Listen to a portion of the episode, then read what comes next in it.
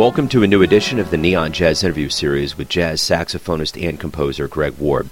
We talked to him on June 13, 2020 during the COVID-19 world of no live jazz about a great many things.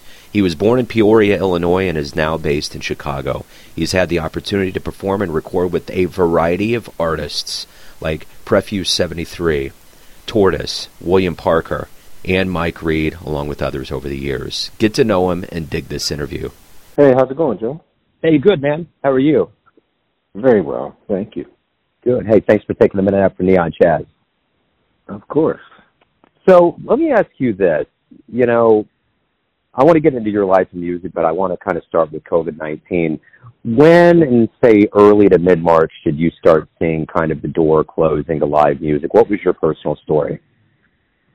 Well, actually, it started a little earlier for me because I was on tour in February. In the beginning of February, I was on this Eastern European tour, and, you know, we were starting to hear things about the virus then. And I remember specifically, borders throughout Europe were starting to take different measures. They were starting to do things like take people's temperatures, and, you know, we were finishing up this tour with a great tenor player named Igor Lumbert, who's from Slovenia.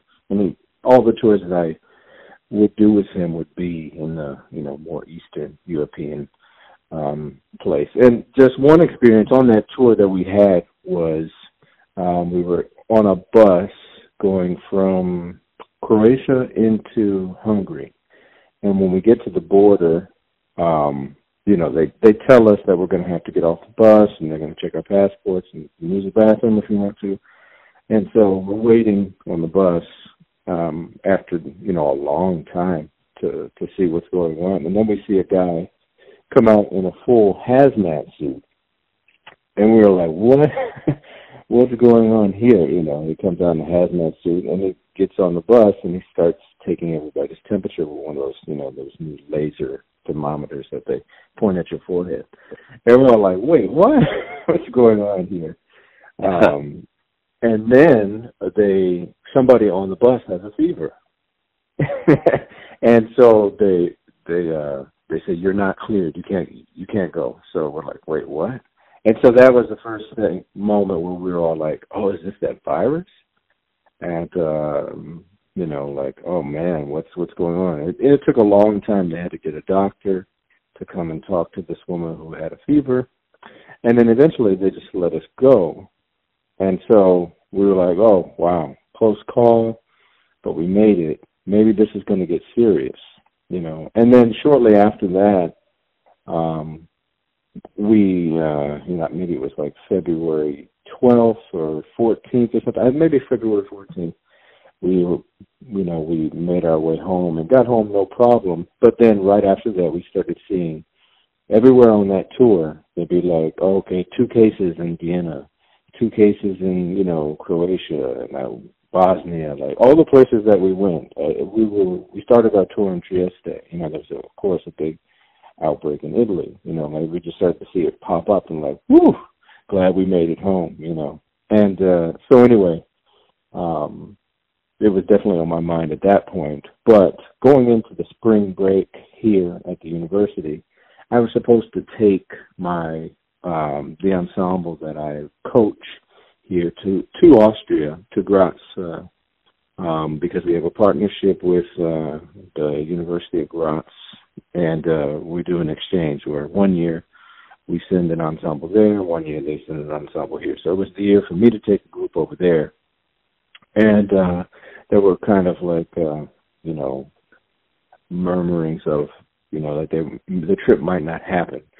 But I wasn't seeing any cases in Austria at that point, or maybe 2 somewhere else, but it wasn't enough to, cancel the thing. So anyway, they started saying, oh, okay, well, I don't know if it's going to happen, And then, of course, some of my, the dean of my departments comes and tells me, yeah, we're talking about this now. It may not happen. And then all of a sudden they're like, they suspend travel. They suspend all non-essential travel for the university, all university-sponsored travel. So that was one of the first things, like, okay, the trip for the kids to Europe is canceled. All right, so that's the first thing. And then later on, maybe the next week, right before the break, they say that, okay, we're going to have you guys not come back. We're going to extend the break 1 week or something like that, you know, like, okay, all right, fine. So it's just really like school is being affected, but just by a week.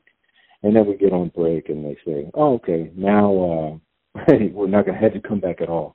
All classes are going to go online for the rest of the year. Oh, wait, well, then it was just 2 more weeks or something like that. And then, of course, they pushed it for the rest of the year. So school, I knew, was going to be online. Fine. And then in March, you know, all my gigs that, you know, that I had, which weren't a lot because it's going to be going most of the month anyway with the students, they started getting canceled. I had some gigs, some nice gigs for my group around, you know, at the Blue Llama and Ann Arbor and, you know, some other things going on. And I see April start to go, and then May, you know, starts to go. I had a nice residency I was looking forward to up in, Ragdale, up in the north burbs of Chicago. And this kept toppling from there. You know, I think when I got into May, I was like, well, okay, well, it looks like gigs are still going to happen in May. And then, of course, they get pushed. And then June, all the gigs got pushed. And then July, everything, you know. And then now, you know, that's where we are now, is where there may not be any large festivals or anything until next spring. So, but some smaller gigs might be able to come back online. And I know that's city to city and state to state, but I think things are going to start reopening if they don't, you know, kind of blow back up into an outbreak. In Chicago, I know their plans were to start in July and definitely by August for clubs to open with social distancing, with I think a capacity of 50 people max, you know. But I don't know. So that's that's how it's affected me, you know. Yeah, I think that's the thing about this. There's such a cloud of ambiguity over everything. I remember when this started. You know, I have kids in school, and they were going to do, you know, April 8th. They were going back, and then it was like April 24th. But I remember when baseball was called, and there was an umpire that was leaving the field, and I saw a tweet, and somebody said, I mean, this was right when this happened in March, and they canceled everything. The umpire looked back and said, we'll see all of you guys in June. And I remember my heart sank. I was like, what does this guy know? And I would just dismissed it because no one had said anything about anything long-term. You know, at that point, they were like, you know, we're going to take 2 weeks off. The season will start later than usual. But this guy knew something, and I think that's the thing that's interesting. The more I've gone along, there are certain people that I think have had an idea of a keener idea of how long this was going to last, you know. At any rate, what have you been doing creatively during quarantine to kind of keep your chops going? Well, I have to say that over the past few years, I've been very busy, you know, and having a moment where you're kind of forced to stop and ask yourself, okay, all right, I have all this. Well, you know, I still had the teach all my classes and everything online. But normally I would be, you know, running back to Chicago to play 4 gigs on the weekend or flying somewhere to play and all this, you know. And now just to have this moment of, okay, no, you're going to be in one place for a long time. So the first month was extremely productive. I was really, we were getting ready to record a new record for my group, Road Parade, the quintet that I released my last record on with. And so we had made these plans to get together for these 2 days of workshopping all of this new material at the end of March. And so the entire, probably February and March, I was working really steadily on a bunch of new music for that. And so once we went away for spring break, and that spring break turned out to be twice as long, I was just, steady working on composition for that group. And it was a wonderful, wonderful time because I really was focused, taking advantage of every moment just to really hopefully come away from that time that was kind of put on all of us with some really, valuable material I could, or really worked out material that I could share with the band, and that we would workshop at the end of March. But of course we all had to cancel that because everything was locked down. So yeah, composition for that group, I think I was working on something like 20 different songs at that time for the band, and trying to make sure I, get my practicing in. And but outside of that, then some other interesting opportunities popped up. Like, people started doing lots of different collaborations. There's an organization based in New York called Art is Live. I don't know if you've heard of this solo concert series. It's started by great saxophonist Caroline Davis and Marta Sanchez. I believe, I don't know Marta very well, but I believe she's a pianist. And so they got together and wanted to have people do solo concerts from their homes, and, were raising money via donations, and they split all the money in a certain amount of time period that the artists raised between all the artists equally. And so, I hadn't done many solo concerts before, so it was a great challenge to try to put together a set, a solo set period, but a solo set where nobody's there, that's a different thing. So I did a solo set for them. I did another solo concert for, who was that for?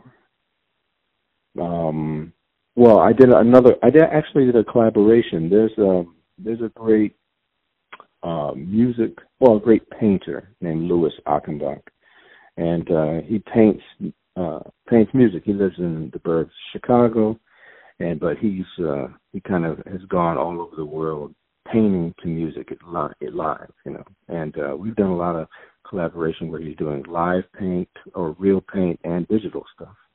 So we did a video collaboration where, I recorded myself, and he, kind of just improvised as I was freely improvising. And then so he did some video production after and put together this nice, nice product, or, just a nice experience, and just, online. So those are some of the ways that I've been staying creative, trying to find new ways to collaborate, trying to, take advantage of this time to study, to, to shed, to, make sure that I'm happy about the direction that my life and music are heading.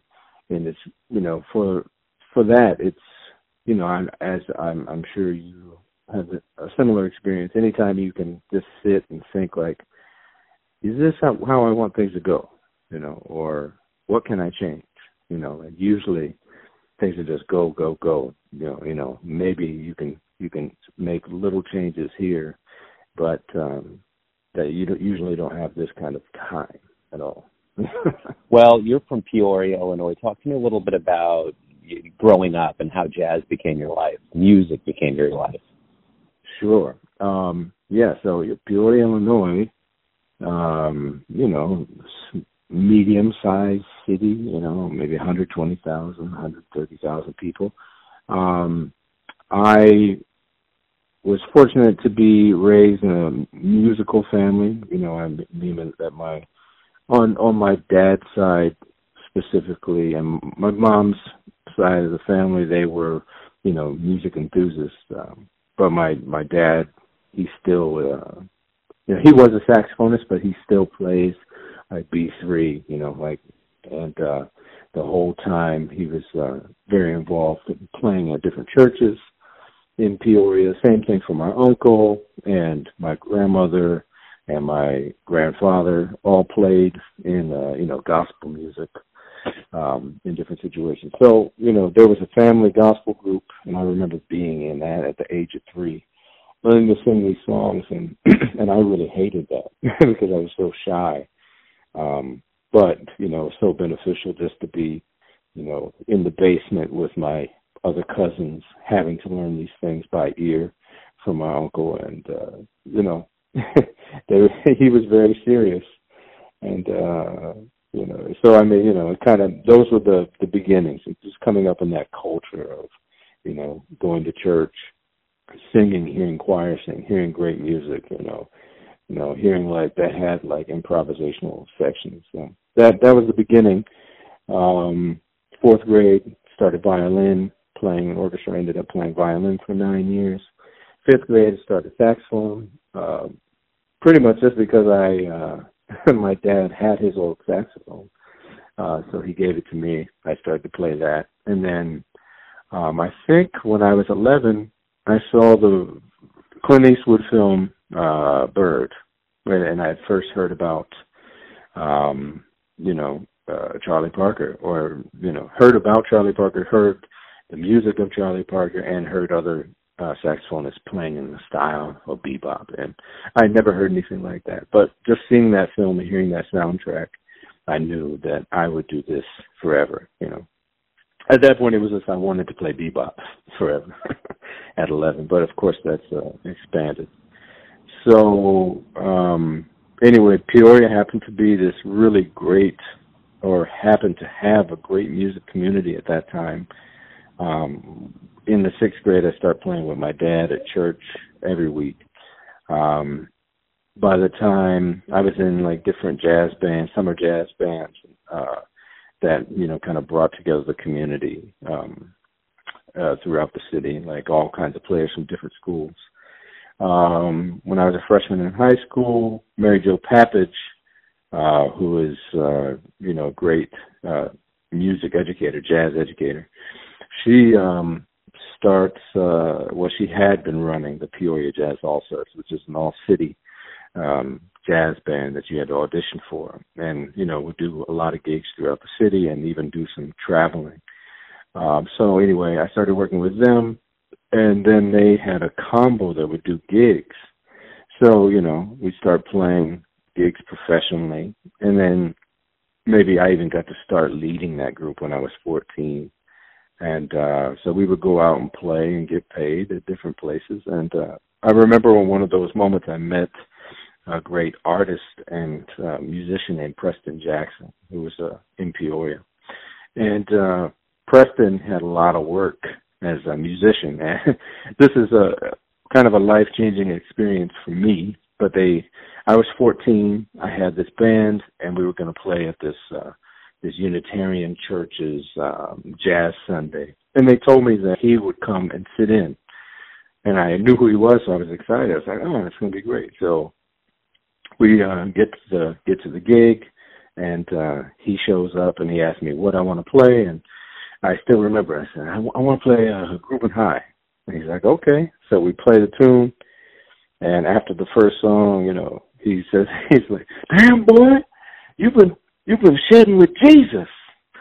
And I was just, you know, it was just like so funny to me. But he's a great player, and from that moment we became, you know, best friends, and he would, you know, give me, I played on every gig that he had. So there were so many opportunities to play in Peoria, all kinds of styles of music. And by the time maybe I was a senior in high school, I was playing maybe 5 or 6 nights a week in Peoria, Illinois. And, wow. You know, maybe even, you know, I had a steady gig in Bloomington, Illinois. So, you know, driving as a kid, you know, being like 16, I would drive 40 minutes away every Wednesday night to play at this club in another city. And that was so fun for me in my little $300 car. So So yeah, that's the beginning, and that's what happened in Peoria. And in between there, I was becoming involved in the Chicago scene. When I was 15, I met a great trumpet player named Maurice Brown. And, well, we met when I was 14, but we became friends. And then when I was 15, I would take a little bus. There was a little $19 bus, the Peoria Charter Coach. You could take the bus up to Chicago. And Maurice, he was 1 year older than me, so he could drive.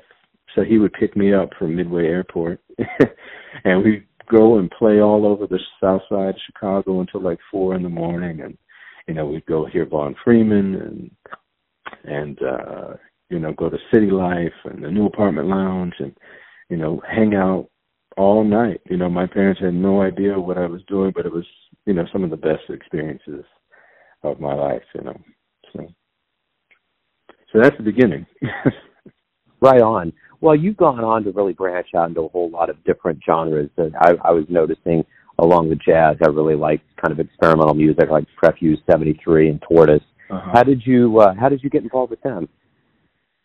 So Tortoise was always like, well, first of all, I went to Northern Illinois University in DeKalb, Illinois, which is like 60 miles from Chicago.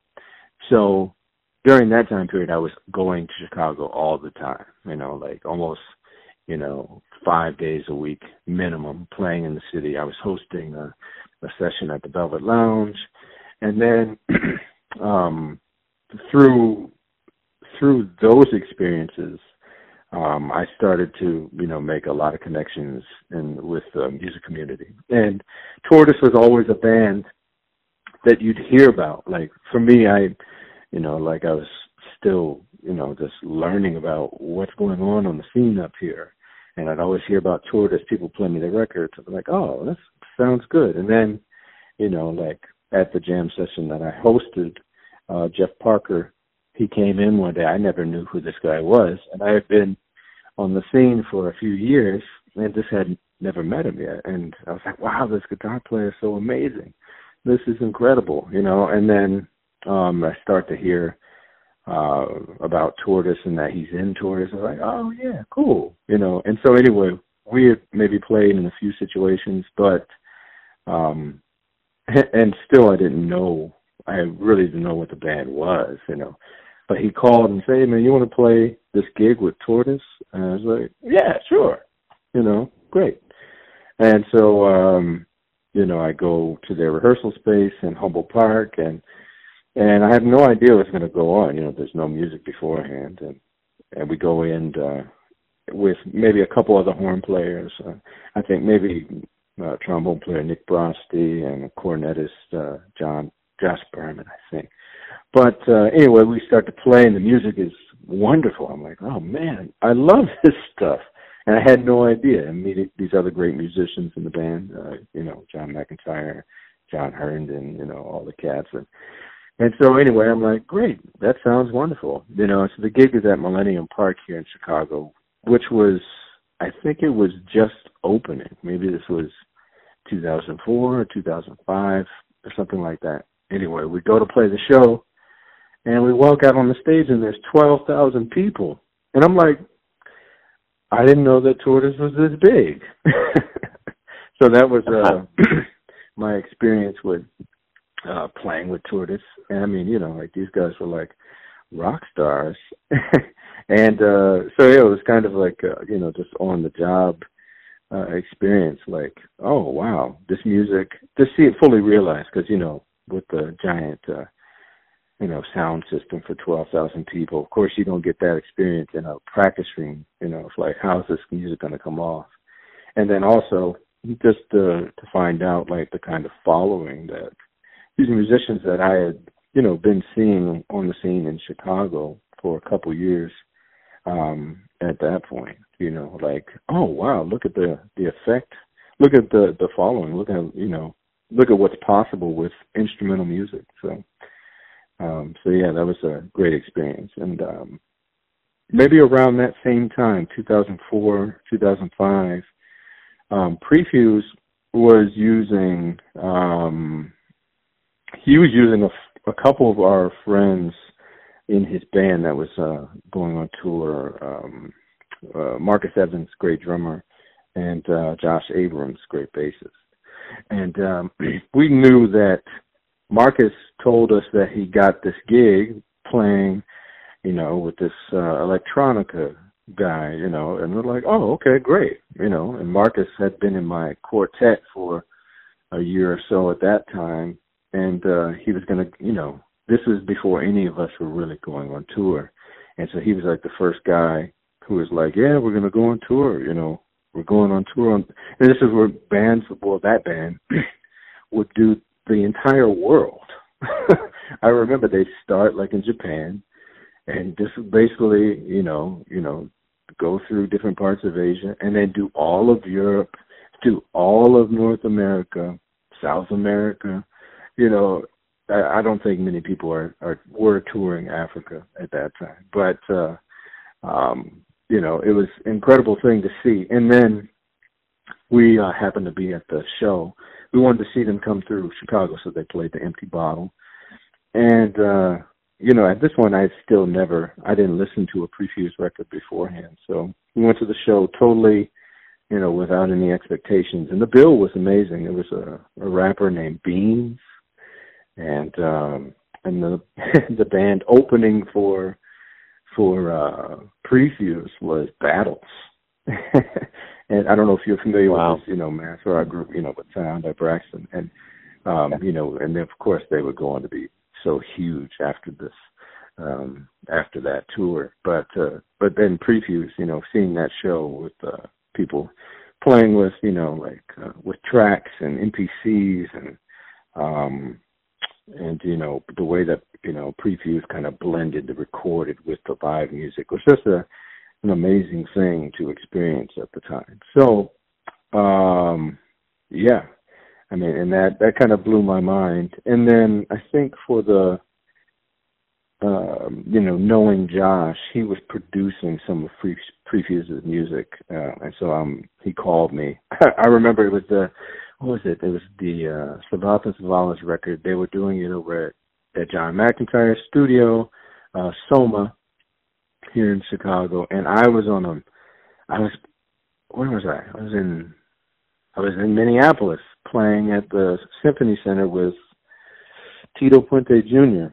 Yeah. And I got a call like, can you come back, you know, can you come to the studio and record with Prefuse? I was like, oh man, we're doing this concert in Minneapolis, but we're going to fly right after the show, and I'll come to the studio after that. And so I got back to Chicago and went straight to the studio, and yeah, just had a wonderful time recording with Prefuse. You know, like his musical concept was really like a kind of like art, you know, and like, you know, I remember like him just the way he would describe what he wanted me to do was, it wasn't really like, you know, technically, you know, like musical, you know, he's like, I'm kind of looking for this sound or this color and so it was fun to go back and forth, you know, because this was kind of like the beginning of my studio work, you know, like I hadn't really done so much outside of going in and playing parts, but when you get to work with, you know, another artist's vision who maybe doesn't know how to describe what they want you to do on clarinet,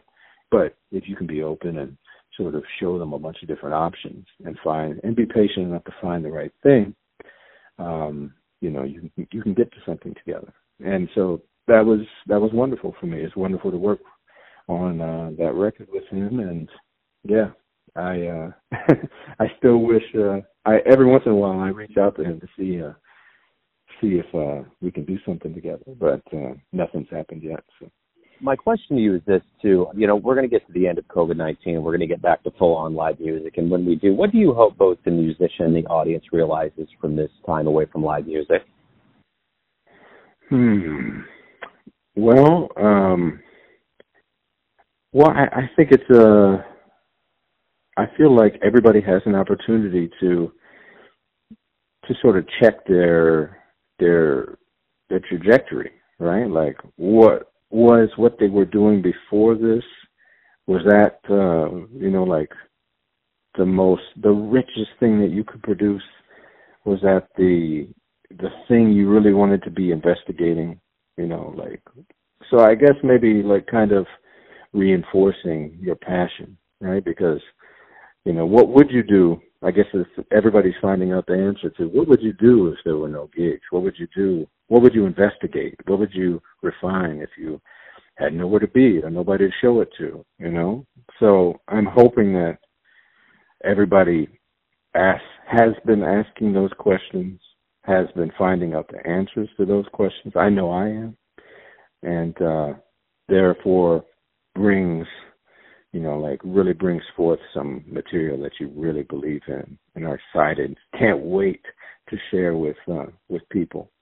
And also the same thing for the audience. You hope that people will, I hope there's like, you know, sort of a, I don't know, like everybody's been living so much online, right? You know, watch movies at home, digital hangouts, you know, maybe even before we had to. And so maybe this is going to make people, you know, take advantage of every opportunity to experience something in person, you know, once this is all over, because you'll have a memory of when you couldn't, you know, and how important it is to, you know, interact with each other on these different levels, to go out and experience art together, to go out and just, you know, take a walk with somebody, you know, to go to have a meal, see a play, see an art exhibition live. Like, I hope that this is the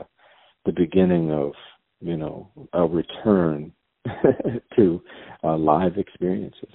You know, I know it is for me. I know as soon as, like, you know, everything's good, you know, everything's clear, that I want to be, you know, as much as I can with the people experiencing that. Because, you know, like you, yeah, we all need it. We're all social people. And I think there's, we've been sort of putting ourselves in these, you know, digital boxes for a long time. Or, yeah, you know, at least over the past, you know, 14 years. Yeah, I agree.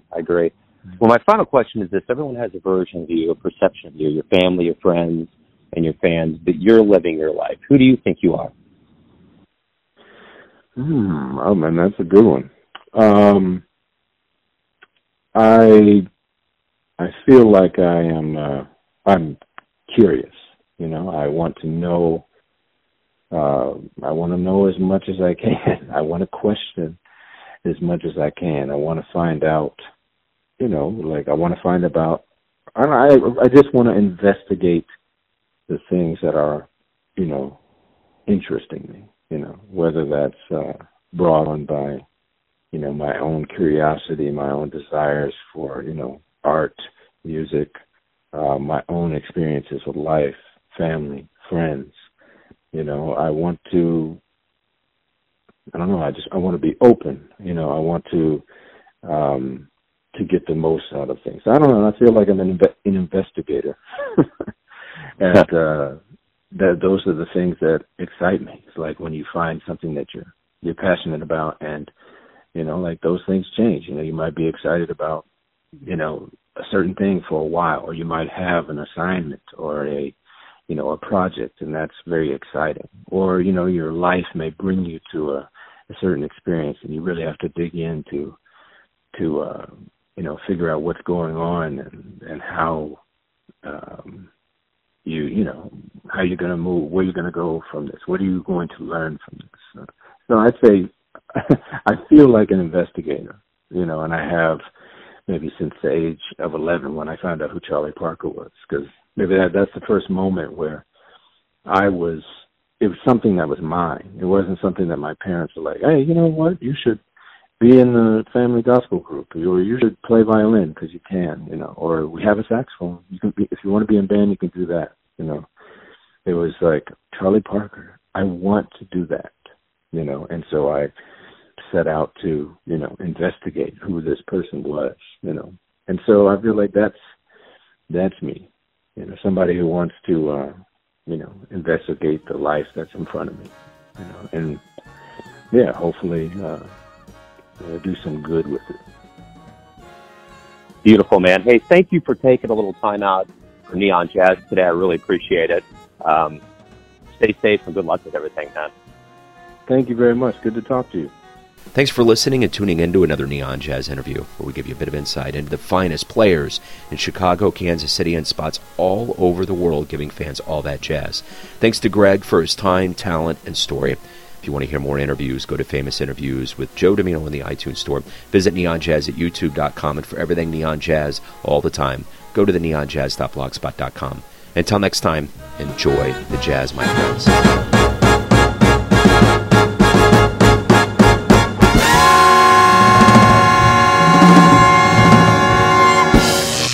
Neon Jazz.